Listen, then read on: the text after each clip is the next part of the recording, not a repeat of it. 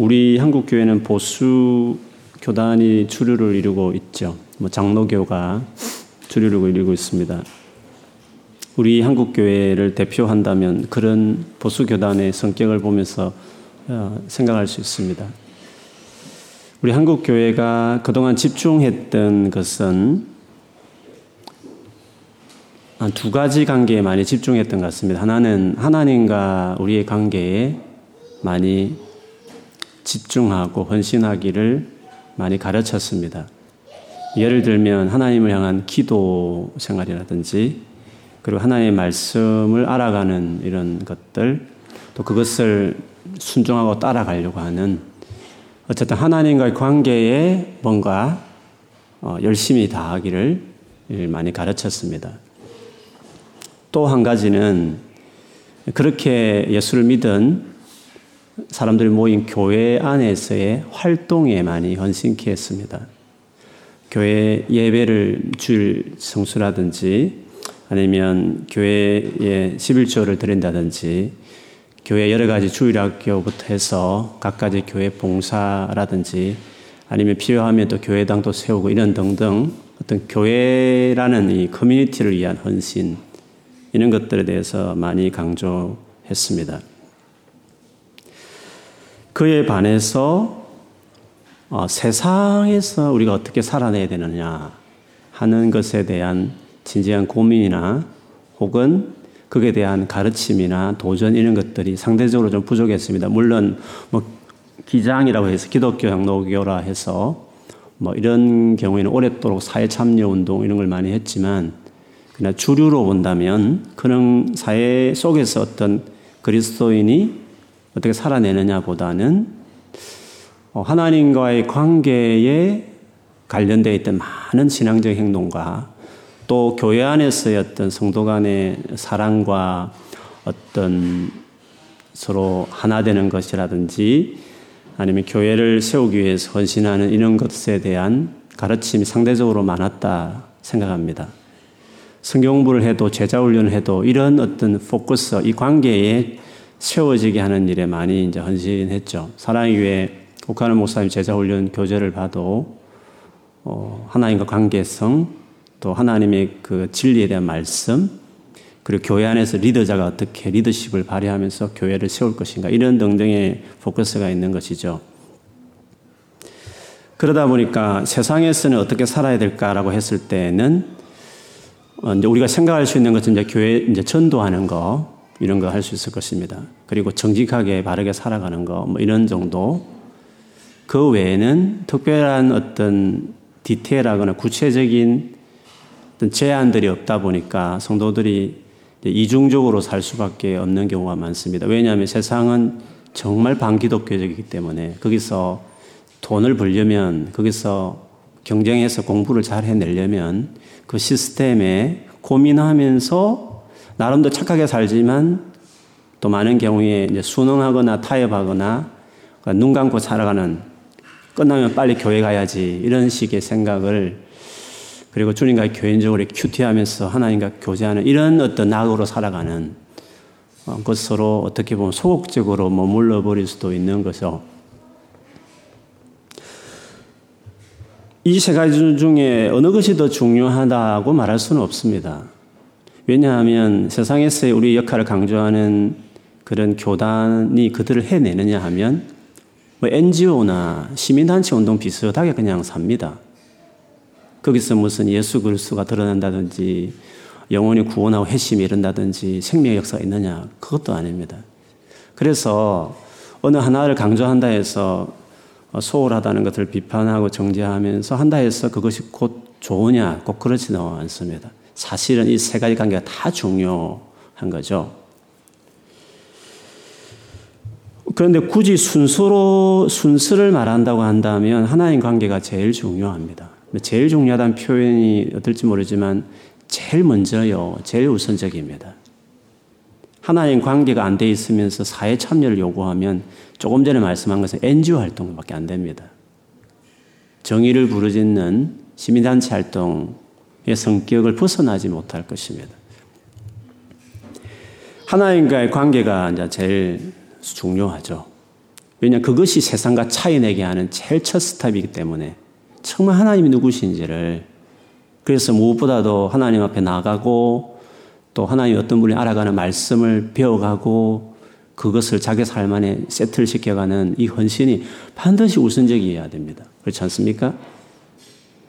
그리고 두 번째는 말할 것도 없이 그 믿는 사람들이 함께 모여서 공동체를 이루고 그 관계를 맺어가고 믿는 사람들 안에서 가치를 연습하면서 가장 중요한 가치인 그 사랑을 하나됨을 긍휼을 용서를 그것들을 그 안에서 정말 배우고 또 익혀가는 이런 공동체 훈련을 교회 안에서 반드시 해야 우리가 되는 거죠. 그것 없이 어떻게 나가겠습니까? 세상 어디에 진정한 긍휼과 사랑을 외치는 공동체가 어디 있겠습니까? 교회밖에 없습니다. 세상에 어, 많은 시민 운동이나 그리고 보면 분노로 분노가 동기가 되어서 출발하거든요. 기득권자에 대한 분노를 외치면서 소수자를 위한 소수자를 위하는지만 동기는 분노가 많습니다. 불의에 대한 어떤 분노가 동기가 되어서 가는 거거든요. 그러나 우리는 그렇지 않습니다. 긍휼과 사랑으로 소수자를 돕고 기득권자들에 대한 비판하지만 어, 그거를 팽가르듯이 하지 않습니다. 사케오도 때로는 품어줘야 될 때가 있는 거죠. 친일파도 품어줘야 할 때가 있는 거거든요. 계층을 나누고 계급을 나누지 않습니다. 우리는 어떤 사회를 정의를 실천해도 그런 점에서 색깔이 완전히 다르기 때문에 하나님과의 관계성 안에 그다음에 교회 공동체 안에서 하나님이 가치를 실현하는 관계성 안에 이 훈련이 되어져야 그 다음에 세상을 나가는 스텝이 이루어지게 되기 때문에 두 가지 관계가 잘 세틀되어지지 않은 채로 나가면 그것도 저는 허술하다고 생각합니다. 이런 순서는 예수님이 세상에서 마지막으로 기도했던 요한복음 17장에 잘 나와 있잖아요. 제가 많이 언급했지만 그 제자들을 위한 제일 첫 번째 기도는 저들을 세상에 물들지 않도록 세상과 구별되게 보존해 주시기를 구하는데 좀 더 이어서 가보면 거룩하게 하기를 저들을 세상에서 거룩하게 구별되어진 자가 되기를 주님이 기도했습니다. 그 방법은 진리로 아버지의 말씀은 진리인데 진리로 저들을 거룩하게 하기를 주님이 구했습니다. 이게 첫 번째죠. 그래서 진리로 거룩하게 하는 일에 자기 삶을 더해야 합니다. 하나님과 관계성 안에서 정말 그분 관계 안에 헌신된 사람이 되어야 되는 거죠. 그래서 그분을 찾고 그분을 신뢰하고 그분께 내 삶을 계속 어탁하는 이것들이 반드시 필요한 것입니다. 근데 그 하나님을 추구하다 보면 하나님을 추구한다 해서 멍 때리고 앉아 있는 거 아니지 않습니까? 그냥 명상하고 있는 거 아니잖아요. 하나님의 존재를 그냥 명상하고 있는 것 정도가 아니잖아요. 그분을 따른다는 것은 그분에게 제시하신 가치와 어떤 길이 있는데 그것을 우리가 나의 것을 취하고 하나님의 인격을 신뢰하고 의지하고 찾으면서 그분이 우리에게 주신 진리의 말씀을 자기 삶 안에 순종해 가는 것이죠. 그래서 믿는다는 것은 인격에 대한 반응이지만 그 인격을 향하여 순종하는 것이라고 이야기할 수 있습니다.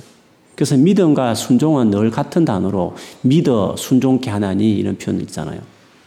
저희로 믿어 순종케 하려고 그 믿는다는 것은 순종이죠. 원죄가 결국 권위에 대한 불순종이고 그 하나님 되고자 하는 태도였기 때문에 반대로 믿는다는 것은 그 태도, 반대의 태도니까 순종으로 가야 되는 것이 맞죠. 그래서 그 진리에 대한 순종, 하나님 그분에 대한 순종. 그거를 지속적으로 할 때 내가 이제 달라지는 거죠. 거룩해지는 거죠. 어떻게 달라지겠습니까? 하나님을 닮아가겠죠. 하나님을 닮아가기 시작하면 하나님과 친해지겠죠. 마음이 청결한 자는 그래 하나님을 보죠.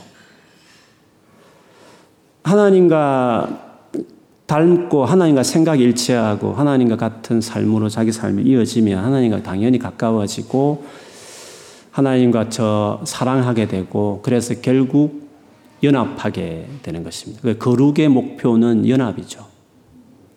우리가 하나님과 교제하는 것은 세상과 다른 하나님을 배우고 하나님과 더, 하나님을 전부 닮아가면서 결국 하나님과 그 신부의 연합, 신랑과 신부 연합처럼 이제 하나를 이루는 거. 거룩은 어떻게 보면 딱딱한 용어지만 구별된다는 점에서 좀 공의, 깨끗함 이런 의미가 있는 것 같이 보이지만 사실은 그 과정이고 그 과정의 목표는 결국 그렇게 해서 어떻게 하겠다는 겁니까? 그 다르신, 그 거룩하신 하나님과 사랑에 빠지는 것이고 하나님과 연합하는 거죠. 그 거룩은 사랑과 똑같은 것입니다. 진정한 사랑이죠. 우리가 거룩해야 될 목적은 왜 거룩해져야 됩니까? 왜 마음이 청결해야 됩니까? 하나님을 보기 위해서. 하나님과 연합하기 위해서. 그래서 첫째는 하나님을 정말 사랑하라는 그 첫째 계명을 이루는 것이 완성하는 거죠.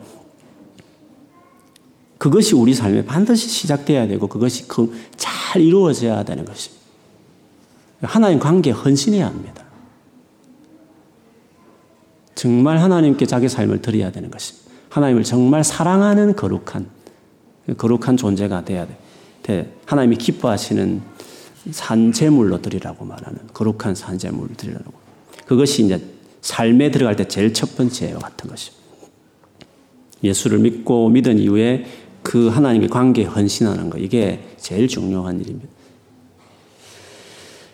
그 다음에 그렇게 하나님 관계 안에 들어가다 보면 하나님 자체가 삼일체니까 공동체성을 가지고 계신 신이잖아요. 당연히 그 하나님과 관계를 맺다 보면 관계성의 훈련을 받게 돼 있습니다. 사랑하라, 용서하라, 긍휼히 여기라 아, 그런 거죠. 그런 훈련이 반드시 필요하죠. 그래서 예수님이 요한복음 17장 두 번째 제자들을 위한 기도는 아버지와 내가 하나인 것처럼 저희들도 하나가 되게 해 주십시오. 이런 기도를 두 번째, 거룩과 함께 두 번째 이제 기도를 하시게 되는 거잖아요. 그래서 하나 되면 공동체 교회라는 믿는 무리들인 교회 안에 이 연습을 반드시 해야 되죠.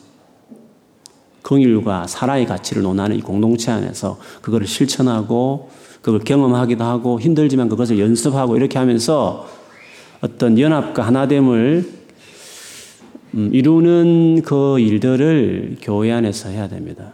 그래서 하나님 관계를 헌신하지 않고 교회를 교회 관계 안에 세트를 안 된 사람은 세상으로 못 나갑니다. 교회에 헌신되지 않거나 교회 생활에 자기 삶이 세틀이 되어 있지 않은 사람은 세상에서 아무 일도 못 합니다. 모르겠습니다. 공부는 좀 잘할지 모르겠습니다.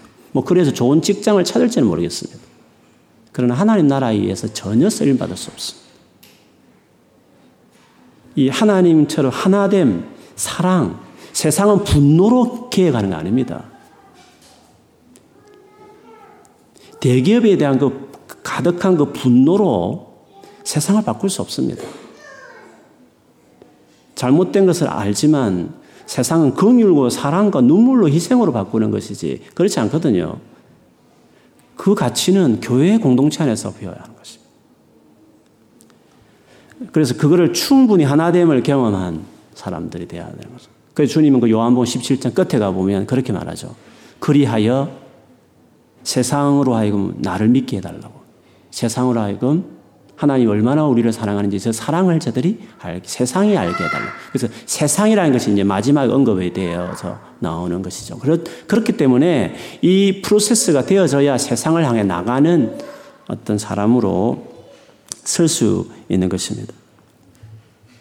한때 이제 우리가 수련회 하다 보면 수련회 주제를 정하게 되는데 한 번은 그런 적이 있었습니다. 여러분도 그렇게 했겠지만 우리 셀별로 다 이번 수련의 주제를 뭘 했으면 좋겠는지에 대해서 다 기도하고 그 다음에 셀 안에서 다 나누자고 했습니다. 그 나눈 이야기 중에 제가 지금 기억도 나지만 그 중에 하나가 어떻게 우리들이 세상에서 크리스찬들이 세상에서 이렇게 정말 믿는 사람으로 살아갈 수 있을까? 그것에 진지하게 구체적으로 좀 가르쳐 주는 수련회가 되었으면 좋겠다. 이런 이야기를 어, 많이 했습니다. 우리 청년들이다 보니까 아무래도 세상에서 진로를 생각하다 보니까 그런 고민들을 당연하죠. 그래서 정말 세상에서 크리스찬이 어떻게 살아낼 수 있을까? 이 부분에 대해서 어, 좀 수련해서 좀, 좀 들었고 배웠으면 좋겠다. 이런 고백을 했습니다. 그런데 여러분, 세상에서의 우리의 삶에 대해서 앞에 말한 이 두 가지가 안 돼 있는 상태에서 뭐 디테일한 방법을 배운다 해서 특별한 수가 있는 게 아닙니다. 앞에 이 두 가지가 건강해야 세상에서의 크리스찬의 어떤 영향력이나 세상에서 그 유혹, 유혹 가운데서 넘어지지 않고 살아낼 수 있는 것입니다. 그 세상을 향한 세상에서 크리스찬답게 살아가기 위해서 뭘 해야 될까요? 구체적인 방법을 이야기하자 했을 때 앞에 두 가지를 또 강조할 수밖에 없습니다. 그것이 안 돼 있는 상태에서 사회에서 뭐 정의를 실천하자, 뭘 어떻게 하자, 뭐 이렇게 방법을 제시한들 그걸 해낼 수 있느냐? 아, 그렇지 않다는 거죠. 그래서 거룩한 사람이 되고 사람을 사랑하는 사람으로 세워지는 것이 세상을 향해 나갈 수 있는 제일 중요한 준비다. 그게 주님이 성경이 우리에게 말하는 것입니다. 그러면 이 두 가지가 잘 돼 있다고 한다면 우리 한국 교회 안에 이것에 대해 잘 준비된 분들이 많이 있으시죠. 아무래도, 하나님께 정말 헌신하고 그분을 위해서 생명 걸 만한 헌신된 분도 많이 계시고 그리고 교회를 사랑하고 정말 성도들을 사랑하고 헌신한 분들이 많이 있습니다. 그런데 그렇게 했다 해서 세상에서 정말 우리가 어, 그대로 살아내는 사람이 될 수 있느냐 하면 꼭 그렇지는 않을 수 있습니다. 왜냐하면 모세 같은 경우를 보면 모세가 나름대로 준비된 사람이거든요. 그러니까 하나님께서 세상이라는 바로를 대면하는 일에 그를 불렀고 보내잖아요. 그러나 그가 나름대로 준비된 사람이 있다 치더라도 바로를 대면하는 것은 역시 꺼려, 꺼리끼는 일이었어요. 대면하지 않으려고 그랬어요. 그래서 한국 교회 안에 세상과 제대로 예수 이름으로 맞닥뜨리는 사람들을 길러내지 못하는 경우가 많이 있죠. 사실은 역량을 발휘할 만한 능력도 있고 신앙도 있음에도 불구하고 그런 부분에 너무 준비가 안 돼 있거나 그런 부분에 대한 메시지들이 적기 때문에 어떤 주님 관계, 어떤 우리의 관계, 우리 이웃과의 관계 이런 것들 교회 안에 어떤 어떤 헌신 이런 것들은 익숙하지만 세상에서 어떻게 살아내느냐에 대한 어떤 도전이나 격려나 위로나 어, 세상에서 그렇게 정말 회사 잘렸을 때 그 교회가 그걸 책임진다든지 예를 들면 뜻대로 이런 어떤 세상에서 싸워내는 것에 대한 준비나 이런 것들이 교회에 잘 안 돼 있기 때문에 어떻게 보면 혼자 해야 될 일들이 많기 때문에 어, 그것들을 하지 않으려고 하는 크리스찬들이 많이 있는 것도 사실이에요. 그래서 거룩함과 어떤 사람을 사랑하는 훈련이 되어 있다 해서 자동적으로 세상에서 영향을 발휘하는 것은 아니다는 것을 모세의 경우를 보면 우리가 알 수 있습니다. 근데 세상에서 그럼 우리가 어떻게 영향력 있는 삶을 살아낼 것인가 했을 때 우리가 첫째 오해 중에 하나는 반드시 교정해야 될 오해 중에 하나는 실력이 있어야 된다. 이것을 실력이 있어야 세상에서 하나님 영광과 뜻을 이루어낼 수 있다라고 생각하는 이것은 교정을 해야 합니다. 세상에서 반드시 실력을 갖춰야 역량을 발휘하는 것은 맞아요. 툴이 중요하니까 그걸 무시하는 건 아니지만 근데 그것이 갖추어지야 지는 것이 제일 중요하다 하는 것은 아닌 것입니다. 왜냐하면 이미 우리나라 한국 기독교가 크리스찬 대통령을 몇 명 배출했습니다. 이미 정치적으로 최고 최고의 자리에 이미 기독인을 배출한 경력이 있습니다. 우리 대한 한국 기독교. 그리고 이미 교수 사회도 국회의원 가운데서도 이미 높은 자리에 실력 있는 자리에 이미 올라가 있습니다. 뭐 경제 분야는 없겠습니까? 어느 분야든지 연예, 뭐 문학에는 없겠습니까? 다 있습니다. 실력 자체가 영향을 미치느냐? 그렇지 않습니다. 그래서 실력을 내가 기르면 싸우면 하나님 영광을 위해서 하나님 나라를 위해 살수 있을 것이라고 말하지만 그거는 꼭 그렇지 않습니다. 그게 중요한 게 아니라 앞에 말한 이 두 가지가 더 중요합니다. 매일매일 기도하고 말씀 보는 게 습관도 안 돼 있는 사람이 실력을 쌓으면 주를 위해 살 수 있느냐? 아닙니다. 세상에 확 끌려가 버립니다. 하나님 관계가 강해야 합니다. 그리고 진짜 수많은 그 말도 안 되는 사람들을 품어내는 그 넓은 마음, 사랑이 있어야 세상을 바꿀 수 있습니다. 그 준비가 그 준비가 제일 중요하지 실력이 정 중요하다고 생각하는 우리 한국 교회, 교회는 그런 경향이 있습니다. 세상에서 하여튼 성공해야 된다. 하나님 영광을 돌아 열심히 해서 어쨌든 잘 돼야 된다. 야 하나님 축복받았다 이런 생각들이 많거든요. 그렇게 한다 해서 그러면 그렇게 살아내느냐 아닙니다. 어쨌든 실력을 쌓기 위해서 어, 중3 때, 고3 때 교회는 등한히 하더라도 학원은 빠지지 않고 보내고 이런 거 있잖아요. 실력이 중요하다. 그렇게 해야 뭔가 하나님을 위해 쓸 수 있다. 이런 생각들을 하는 거죠. 아닙니다. 그래야 대학 들어가자 다 교회를 떠나버리거나 이렇게 돼버리잖아요. 그래서 다시 하나님과의 관계 그리고 교회라는 공동체에 헌신하는 사람들이 되어야 그래야 실력이 조금 부족해도 쓰임 받으세요. 그걸 대표적으로 알 수 있는 것이 우리 출애굽기에 나오듯이 모세와 아론의 경우입니다. 모세가 모세는 아론보다도 어떻게 보면 실력이 없는 사람입니다. 왜냐하면 내가 말주변이 없습니다. 뭐 너무 오래 살다 보니까 애구보를 잃어버렸는지, 천성적으로 더듬이였는지, 뭐, 뭐잘 모르겠지만, 어쨌든 말을 못하는 걸 맞는, 맞는 것 같아요. 리더자가 말을 잘하고, 통술하고, 또 제일 큰 권력자 바로를 대면하는데 말로 한번 딱 중요하잖아요. 근데 모세는 그런 부분에 어떤 이 일을 처리하는데 자기는 자격이 없고 실력을 갖추지 못했다고 생각한 것이었죠. 40대에서는 가능했는데 80대가 되었을 때 40년 미디안 강야생 하고 나서 완전 실력이 이제 없어진 거죠. 그런 거 보면 하나님은 실력보다도 더 중요한 뭔가를 더 생각한다는 걸 알 수 있습니다. 그래서 하나님께서 아론을 보낼게, 아론을. 아론을 대신해서 보낼게. 그래서 여러분, 바로를 대면했을 때 처음 일을 처리할 때 아론이 모세의 대언자가 되어서 말도 하고 기적도 행하고 이런 일들을 시작하기 시작해요.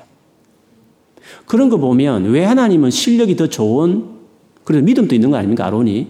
근데 불구하고 왜 아론을 쓰지 않고 모세를 썼을까 하는 거죠. 모세가 아론보다 더 나은 게 뭐가 있습니까? 모세는 하나님과의 관계성에서 그는 헌신한 사람이었습니다. 뭘 통해 알 수 있었냐면 나중에 바로의 공주라는 공주의 아들, 그 공주가 여왕이었잖아요. 아리따는 레일이 아니거든요. 아들을 못 낳는 그 여왕으로서의 통치자의 레벨에 있는 여왕이거든요. 하셉수터라고 하는 그 아줌마였거든요. 근데 그 아들이 없었는데 그, 그 여왕의 공주가 됐다는 건 최고의 권력 자리에 올라간 거잖아요. 근데 모세가 40대에 그 바로의 공주의 아들 되기를 거절하면서 하나님 뜻을 위해서 그 부르심을 위해서 헌신하잖아요. 그래서 모세는 아론과 다르게 하나님과의 관계에 자기의 모든 것을 다 버리고 이럴 정도 각오하면서 했던 거룩한 사람이 돼 있는 그런 어떤 어, 모습을 보여준 사람이었어. 아론은 그렇지 않잖아요. 금송아지 막 섬길 때 아론이 그거를 어, 백성들 편들어서 어쩔 수 없이 입장 곤란해서 그걸 막 따라가잖아요. 그런 점에서 모세와 아론은 하나님 관계성에서 질이 달라요. 하나님께서 실력이 아론보다 못하지만 모세를 부른 이유는 그가 거룩한 사람이었기 때문에 그랬어. 그리고 히브리서 11장에 보면 모세는 애굽의 모든 그 제약의 낙을 누리는 것보다 애굽의 모든 쾌락과 즐거움을 누리는 것보다도 자기 백성과 함께 고난 받는 것을 더 선택했습니다. 하나님 백성을 향한 그 백성을 향해서 자기 노예 신분인 자기 백성을 위해서 고난 받더라도 그 편을 택하는 사람이 모세였습니다. 그런 점에서 거룩화, 공동체를 소중하게 여기는 이 두 가지가 모세는 아론보다 훨씬 나았습니다. 실력은 좀 부족했을지 모르지만 40년 살면서 실력이 훨씬 못해지는 사람으로 추락했을지 모르지만 실력보다 더 중요한 것이 이 두 가지이기 때문에 이 두 가지가 선택되어 있는 모세를 그보다 더 실력이 좋은 애굽에서 이미 오랫도록 실력을 쌓아갈 수 있는 그 아론보다도 더 모세를 불렀다는 것은 하나님이 누구를 불러서 세상을 향해서 나가게 하는지를 반드시 기억해야 합니다. 실력이야 열심히 하면 쌓아가면 되는 것이고 정말 우리가 소홀히 하지 말아야 될 것은 하나님 말씀처럼 예수님의 기도처럼 하나님 관계에 헌신된 하나님을 사랑하는 거룩한 존재, 정말 이웃을 사랑해내는 그 첫째 계명, 두째 계명을 자기 삶 안에 잘 세틀시키는 사람으로 잘 준비하는 것이 곧 세상을 향해서 나갈 수 있는 제일 중요한 준비가 되는 것이라고 볼 수 있습니다. 그런데 조금 전에 말씀드린 이 준비를 잘 했다 치더라도 이런 부분에 훈련을 잘 받았다 치더라도 세상에서 영향을 미치느냐?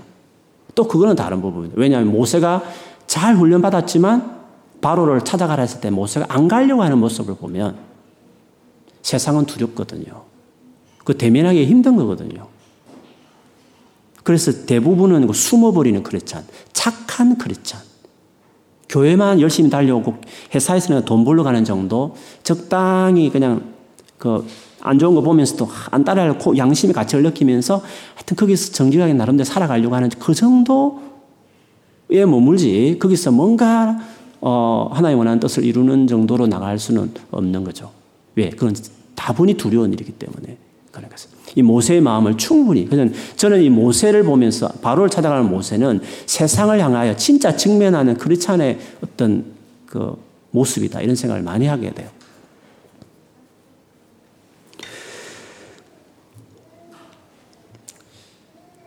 모세가 결국 어, 용기 있게 바로를 향해 나아가죠. 우리에게 이런 이런 어떤 도전을 하는 게 우리에게 필요하죠. 세상을 향해 나가도록 세상을 향해서 뭔가 직면하도록 요구하는 어, 어떤 챌린지가 우리에게 필요한 거죠. 물론 우리가 늘, 늘 세상에 정, 직면하고 있습니다. 학교 가도 안 믿는 친구들하고 만나고 안 믿는 그 교육 시스템에서 우리가 늘 고민할 때도 많고 우리 영국 같으면 동성의 어떤 그것을 주류라든지 폭력을 주장하는 문화 속에서 우리는 늘 거기서 싸우는 세상의 측면에 있지 않습니까? 그리고 직장도 마찬가지고. 근데 그런 측면하고 지금 모세가 바로를 직면하고 직면하고 다른 것입니다. 모세가 바로를 직면할 때 직면은 색깔을 내는 직면인 것입니다. 하나님 백성을 내보내라. 광야에 들어가서 예배할 수 있도록 허락해 달라.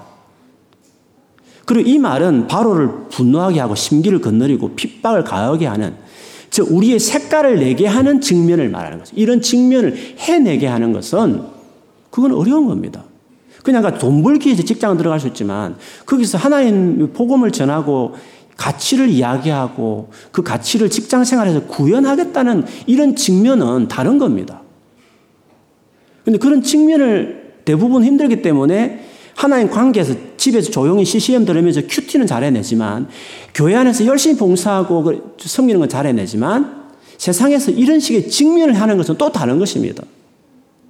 주님은 충분히 40년과 또 다른 40년 동안에 하나님 관계성, 자기 백성을 사랑하는 것에 이미 믿음을 보여준 모세, 그 모세를 하여금 40년이 딱 준비되어서 80년이 준비되었을 때 이제 세상을 측면하게 끊임없이 설득하는 이 하나님의 이 설득은 오늘날 정말 경건한 한국의 성도들에게 이제야말로 세상에 나가서 하나님 나라 이념을 가지고 세상과 맞닥 뜨리는 용기 있게 부딪혀내는 그런 걸 도전 주는 것이 이제 우리에게 필요하고 특별히 어, 우리 젊은 우리에게 앞으로 우리 한국교회를 책임질 우리들에게는 이 부분이 반드시 챌린지입니다.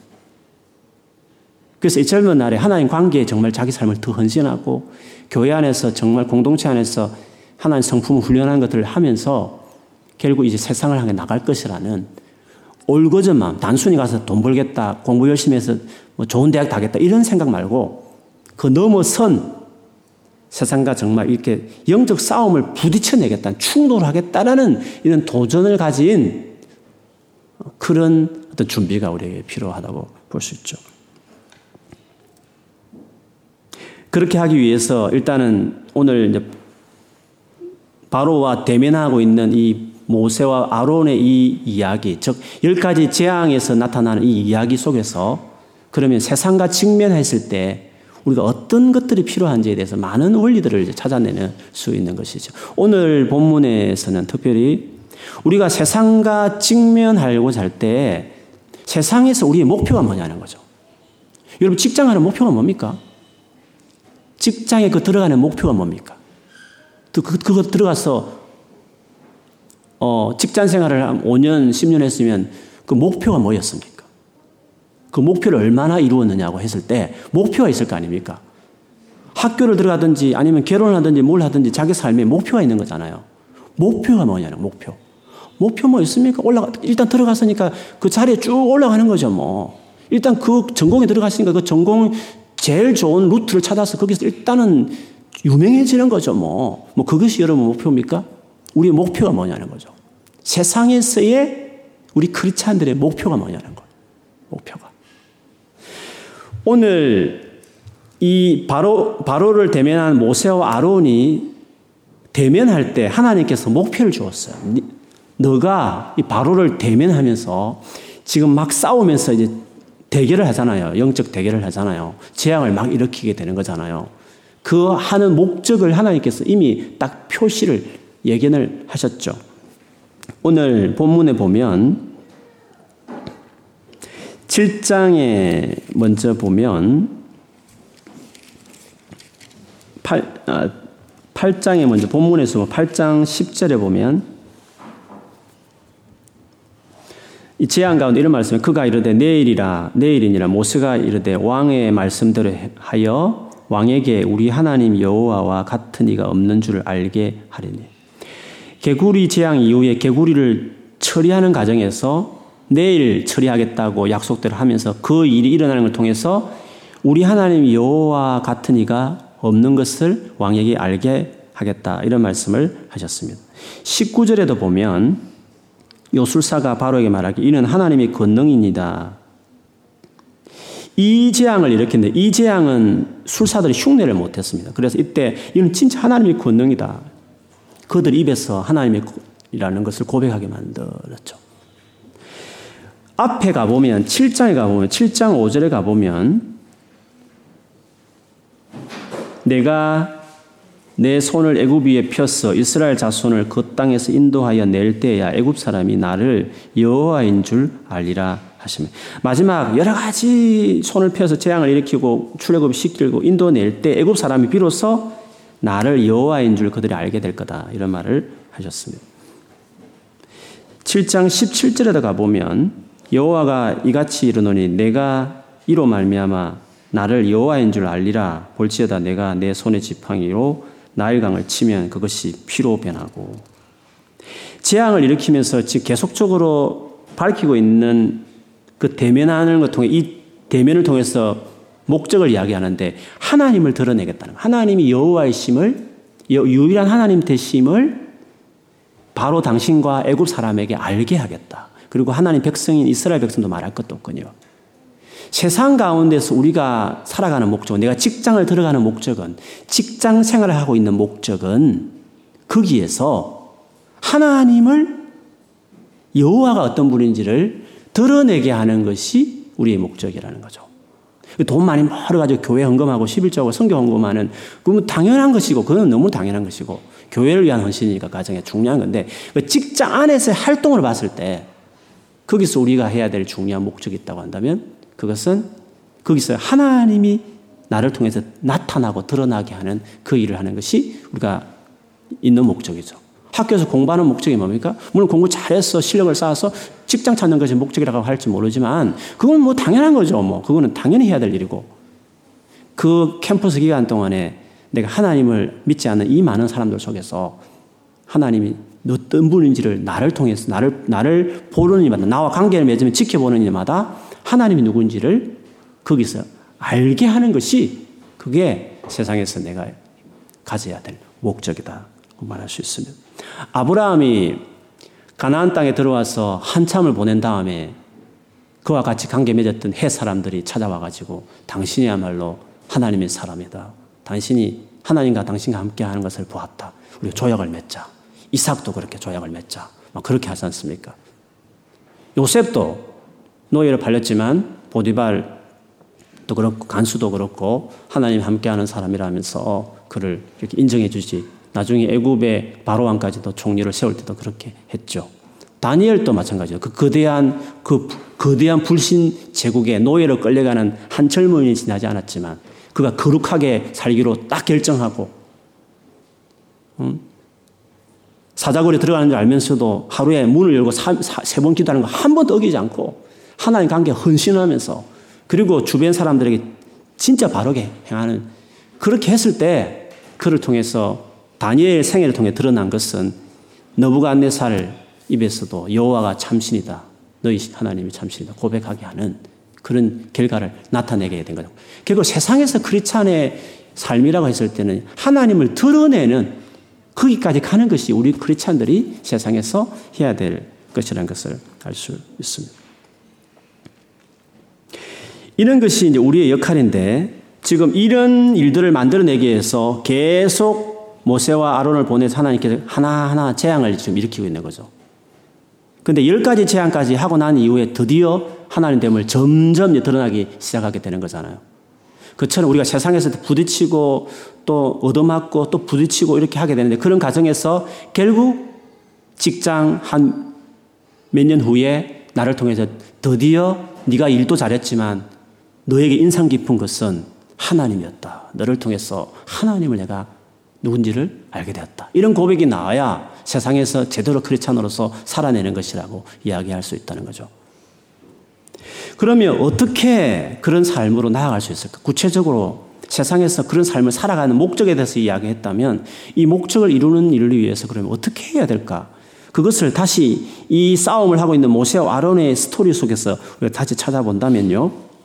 오늘 8장은 10가지 그 재앙 중에 두 번째 재앙이거든요. 7장에 가보면 재앙은 아니지만 먼저 지팡이를 이렇게 던져서 뱀이 되게 가지고 하는 사건이 있었잖아요. 두 번째 재앙은 나일강을 완전히 피로 바꿔버리는 나일강뿐만 아니라 호수, 뭐 사람이 만든 인공 어, 그, 어, 호수, 뭐 집에 있는 그릇에 있는 물까지 다 피로 바뀌는 물은 물이라고 하는 것들은 다 피로 바뀌는 그것이 이제 첫 번째 재앙이었어요. 두 번째 재앙은 그 나일강에서 개구리 떼들이 막 올라와가지고 막 침실에도 부엌에도 막 이불 속에도 막 음식 그 위에도 막 올라가 이런 개구리들이 막 몰려드는 재앙이 두 번째 재앙이었죠. 세 번째 재앙은 티끌이 갑자기 입, 이가 돼가지고 그 금이 그게 어떤 사람 목이라는 사람도 있고 막 하여튼 뜯어 뜯어먹는 곤충들이 막 온 애굽 땅의 전역에 퍼져가지고 가축대나 사람들을 이렇게 물어 뜯는 그 이가 생기는 재앙이 있었다. 어쨌든 나일강 재앙, 개구리 재앙, 이 재앙 그 앞에 어, 지팡이로 뱀을 되게 하는 어떤 바로를 대면했을 때 있었던 이런 기적. 이 네 가지가 지금 현재 재앙 중에서 초반전에 있는 재앙에 대한 부분을 우리가 지금까지 지금, 현재 보고 있는 것이에요. 그런데 이 세 가지 재앙을 보면서 약간의 변화들이 조금씩 진행이 돼요. 첫 번째 변화, 변화가 있다고 한다고 한다면 그거는 모세가 하는 역할의 약간의 변화가 일어납니다. 서두에 말했던 것처럼 모세가 말을 할 수 없다고 해서 처음에는 아론에게 많이 맡겨요. 그래서 여러분 지팡이를 던질 때도 모세가 안 던졌습니다. 모세의 지팡이를 아론이 가지고 그걸 던져서 아론이 지팡이를 던져요. 그리고 물을 나일강을 물로 물을 나일강 물을 모든 물을 피로 바꿀 때에도 모세가 모세의 지팡이를 아론이 들고 그거를 이렇게 가르쳐서 다 바꾸게 되죠. 개구리를 대했을 부분에 대해서도 어, 여기는 그 진행한 사항은 없지만요. 어, 모세가 기도해서 해결됐다는 정도만 되지 시작된 부분에 대해서는 없지만 5절에 가보면 모세가 여호와께서 모세에게 이르시되 아론에게 명하기를 내 지팡이를 잡고 개구리 재앙도 역시 아론이 모세 지팡이를 했습니다. 16절에 이 같은 경우에 티끌을 이로 만들 아론에게 명령하기를 내 지팡이를 들어 땅에 티끌을 치라 한 것처럼 앞에 초반전에 지금 이 재앙들은 다 아론에 의해서 시작되는 것을 볼 수 있습니다. 그런데 순서는 늘 그래요. 하나님이 모세에게 말하고 모세가 아론에게 말해서 아론이 이제 그걸 시행하게 되는 거죠. 그러나 점점 갈수록 이제 모세가 주도권을 쥐어요. 나중에는 모세가 손을 들어서 허감을 내리고 우박도 내리고요. 그리고 홍해를 가를 때도 모세가 자기 지팡이를 들고 홍해를 딱 가르쳐서 갈라지게 하는 거죠. 그런 점에서 모세가 뒤에 빠지고 앞에 아론을 대언자로 세웠던 그것들이 점점 이제 모세가 앞으로 나서서 이제 모세가 주도해서 출애굽을 이제 나가는 이런 식으로 지금 열 가지 재앙이 점점 이제 바뀌어지는 변화를 본다면 그렇게 이야기할 수가 있습니다. 또 하나의 변화를 말한다고 한다면 하나님이 일으키는 재앙의 이 수위가 더 강해진다 이런 것을 볼 수 있습니다. 먼저 지팡이를 뱀을 하는 걸 보면 애굽의 술사들도 지팡이를 뱀을 이렇게 만들어요. 뭐 이것을 어떻게 만들었을까 추측이 많아요. 코브라를 뭐 하나를 딱 잡으면 그게 딱 굳어진다네요. 지팡이 좀 됐다가 탁 놔버리면 코브라로 바뀐다네요. 뭐 그런 기록도 있다니까 그렇게 했을 것이다. 하는 말씀드리고 그 단어를 보면 뱀의 단어가 아니고 괴물이라는 단어이기 때문에 그거는 아니다. 뭐 이런 의견들이 많아요. 뭐 신비적인 사단의 어떤 영적인 뭐 그 신비를 받아서 그 사람들도 했는지는 모르겠어. 어쨌든 그건 별로 중요한 게 아니고 모세 지팡이를 가지고 뱀을 했는데 애굽의 수사들도 똑같이 그렇게 했다는 거죠. 그렇지만 그 모세 지팡이가 된 그 뱀이 그 술사들의 그 뱀을 잡아먹어 버리죠. 하나님이 크다 이런 걸 보여주셨지만 어쨌든 맞대기를 하는 장면이 처음에 시작이 되었습니다. 물을 피로 바꾸는 것도 애굽의 술사들도 같이 했습니다.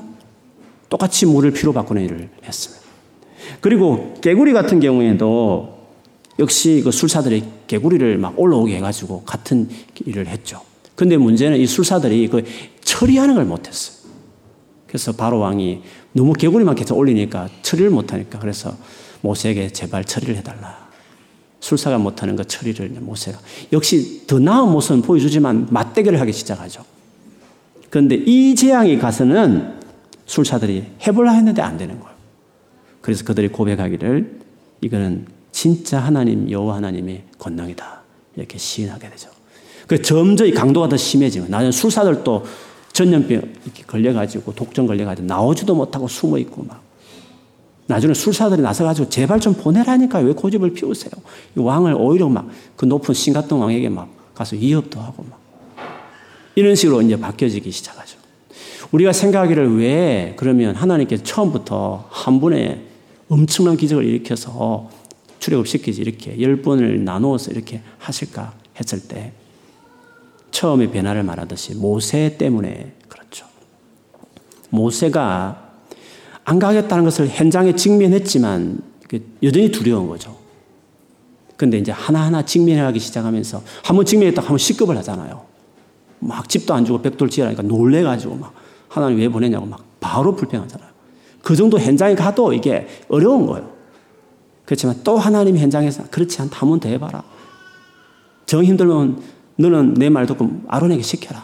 뭐 그런 식으로 이제 하다가 역할 분담을 하다가 점점 하면서 이제 모세가 이제 용기를 얻고 하나님 일하심을 보며 믿음을 갖게 되고 그렇게 하면서 이제 자기가 전면에 나서서 드디어 결정적으로 홍해를 가를 때는 모세가 지팡이를 들고 어, 그걸 갈르고 백성들을 애굽 출애굽 시킨 것을 보면 하나님이 열 가지 재앙을 이렇게 하게 된 이유는 여러 가지 물론 이유가 있죠.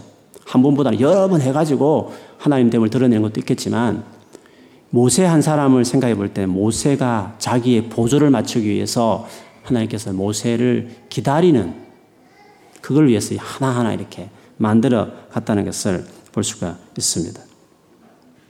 그래서 여러분 하나님께서 세상에서 직접 당신이 일하고 싸워 가시지만 하나님과 보조를 실제로 맞추기 위해서 우리를 준비시키고 하는 일을 실제 현장에서 그걸 계속 연습하는 것을 우리가 볼 수 있습니다.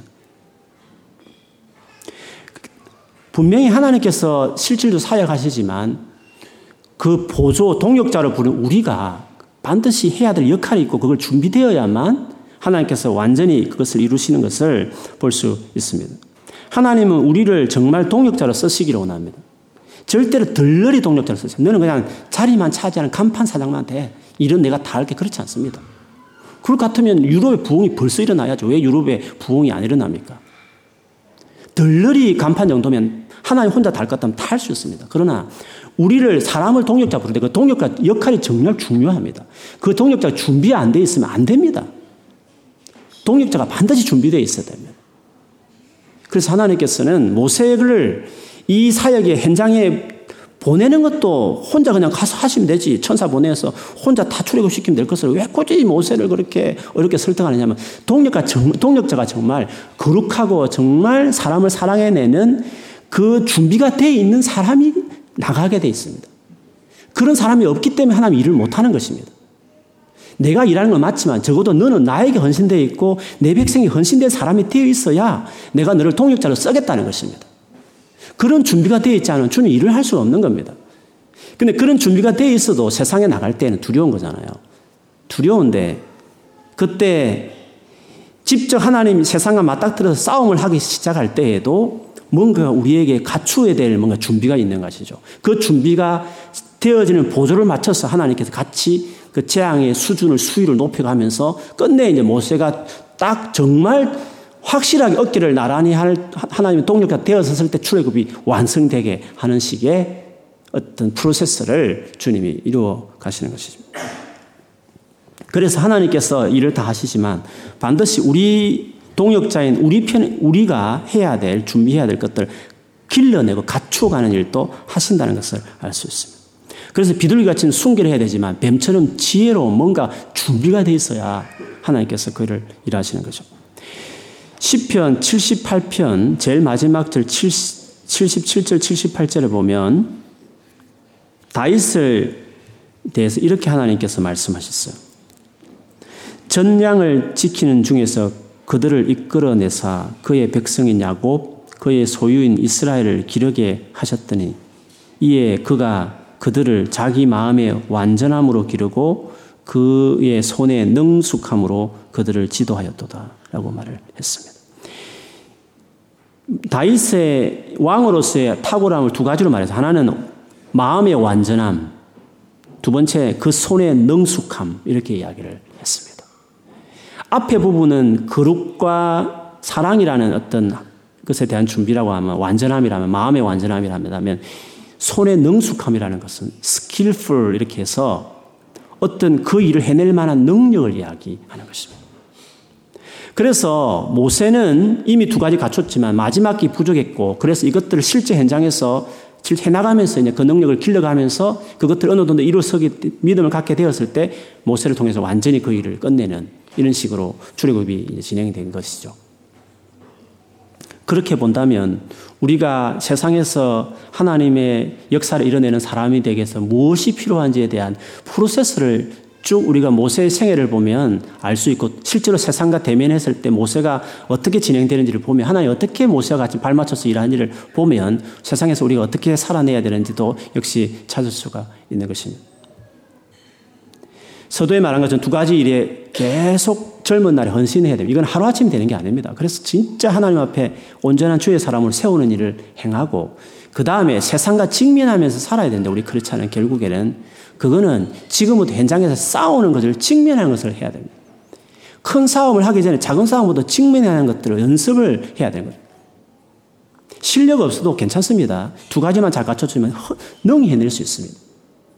싸우는 것이 필요합니다. 싸워가면서 하나님께서 보조 맞추기 위해서 그 싸움꾼으로 만들기 위해서 하나님께서 가르치는 것이 반드시 있습니다. 싸움꾼은 싸우면서 실력이 길러지는 겁니다. 그래서 한번 대면하면서 한번 싸워봐야 합니다. 그러면 하나님께서 실수가 있지만 두려움도 있지만 물러설 때도 있지만 또 하나님께 격려하셔서 계속 우리를 이렇게 실력을 키웁니다. 당신의 동역자로 보조자로 맞추기 위해서 아예 안 싸우려고 하면 실력을 기를 수 없습니다. 현장에 가야 되고 현장에서 지속적으로 그것을 한번 해봐야 해봐야 그 일을 할 수 있습니다. 문재인 정부를 보면 제가 은혜 받는 것, 다른 걸 제가 동의하지 않지만, 하나 은혜 받는 거는 그 이념을 위해서 치열하게 싸웠습니다. 하염병 먹으면서, 고문 당하면서 감옥 들어가고, 막, 노동 뛰어들고, 막, 지속적으로 싸우면서 그 정권을 잡아내잖아요. 그렇잖아요. 그 싸움이 필요합니다. 그 현장에 싸워야 그 실력이 길러지는 겁니다. 책상 앞에서 앉는다고 되는 게 아닙니다. 그런 점에서 세상에서 하나님 나라를 위해 살겠다는 것은 주님과 관계도 좋습니다. 교회 안에도 좋습니다. 현장에 나가서 세상과 맞받아서 싸우는 것이 필요합니다. 물론 처음에는 피해를 많이 보겠죠. 계속 먼저 싸운 사람들, 오래 싸운 사람들은 그 분야에 이제 선두주자가 되는 겁니다. 깃발을 드는 것입니다. 싸우면서, 싸우면서 자기 나름의 갖춰진 이론들이 있거든요. 사람을 설득해내는 탁월한 어떤 스피치들이 거기 나오게 되는 것이거든요. 그래서 여러분 현장에 가야 합니다.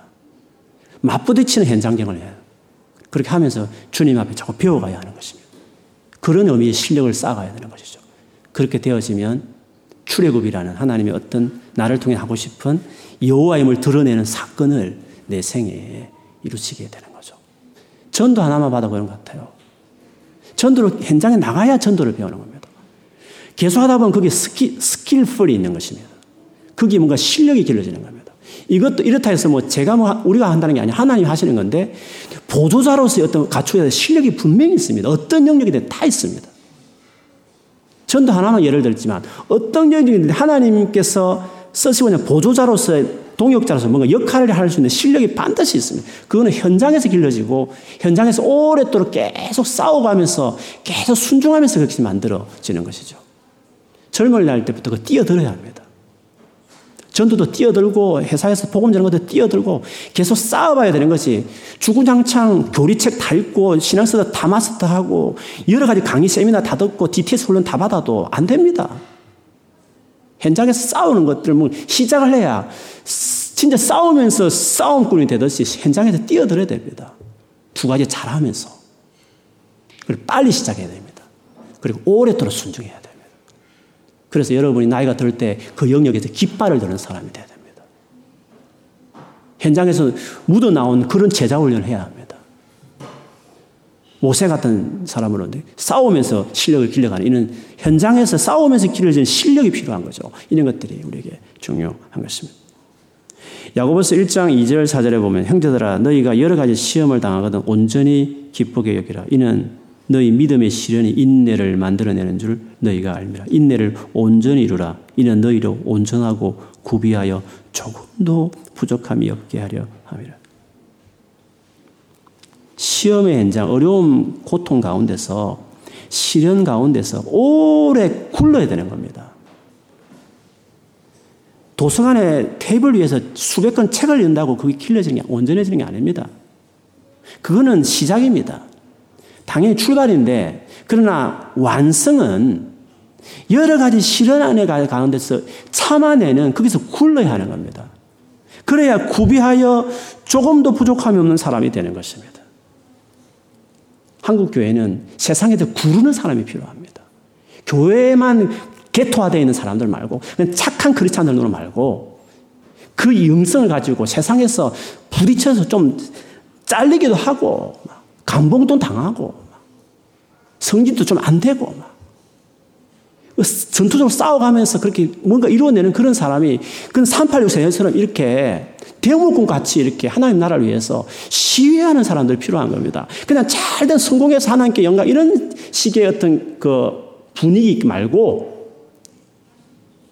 진짜 강한 하나님과의 사랑과 진짜 자기 백성을 사랑하는 이 사랑을 가지고 분노가 아니라 더러운 세상, 이게 세상이냐 하면서 그 분노로 외치는 그런, 어, 그런 이념주의, 그런 어떤 계열 말고 사랑과 눈물로서 희생하면서 주님처럼 자기 몸을 내는 이런 것으로 세상을 바꾸는 하나님 나라 운동하는 예수의 제자들이 우리에게 필요한 거예요. 우리 민족은 그게 필요해요. 그래서 이런 크리스찬, 이런 제자들이 우리에게 필요한 거죠. 제가 그렇게 살고 또 여러분이 그렇게 살아가기를 축복합니다. 실력을 기르는 것입니다. 하루에 한 시간, 진짜 한 시간, 두 시간 주님 앞에 무릎 꿇고 기도하는 삶을 들이세요. 그거 안 되면서 세상을 바꾸겠다는 노력도, 그런 꿈도 꾸지면 안 됩니다. 세상이 만만한 줄 아십니까? 그렇지 않 조금 착하게 해주면 예수 믿을게 이렇게 할 줄 압니까? 아닙니다. 하나님 앞에 진짜 부르짖어 기도하며 말씀 붙들고 살아야 됩니다. 그리고 진짜 사람들 사랑해내고 품어나는 이 교회 안에서 이 연습해야 됩니다. 격려받고 후원받아서. 그 세상을 향해 나가서 부딪히면서 거기서 또 실력을 쌓아가면서 한 10년 이상 구르면 그 분야의 전문가가 되는 겁니다. 깃발 딱 되는 겁니다. 권위자가 되는 것입니다. 여러분 영역에서 각 영역에서 경제든지 문화든지 예술이든지 체육이든지 정치든지 미디어든지 뭐 교수든지 아트든지 모든 영역에서 그 강한 영성과 함께 맞부딪혀서 싸워가면서 주님이 주시는 티칭을 받아가면서 거기서 실력을 발휘하는 사람이 돼야 되는 거죠. 깃발 드는 사람이 필요합니다. 많은 사람 필요 없습니다. 한두 사람한테 들면 우르르 모여듭니다. 한 사람 리더십만 있으면 되는 거죠. 저는 저 목회 영역에서 그렇게 할 것입니다. 성교 영역에서. 제, 제 영역 여기니까. 그러니까 여러분 영역에는 여러분 영역에 그렇게 하는 것입니다. 그렇게 해서 세상을 바꾸고 세상에서 여호와가 드러나는 교회에서만 드러나는 이 하나님 세상에서 드러나는 일들이 이루어지기를 주의 이름으로 축원합니다. 아멘.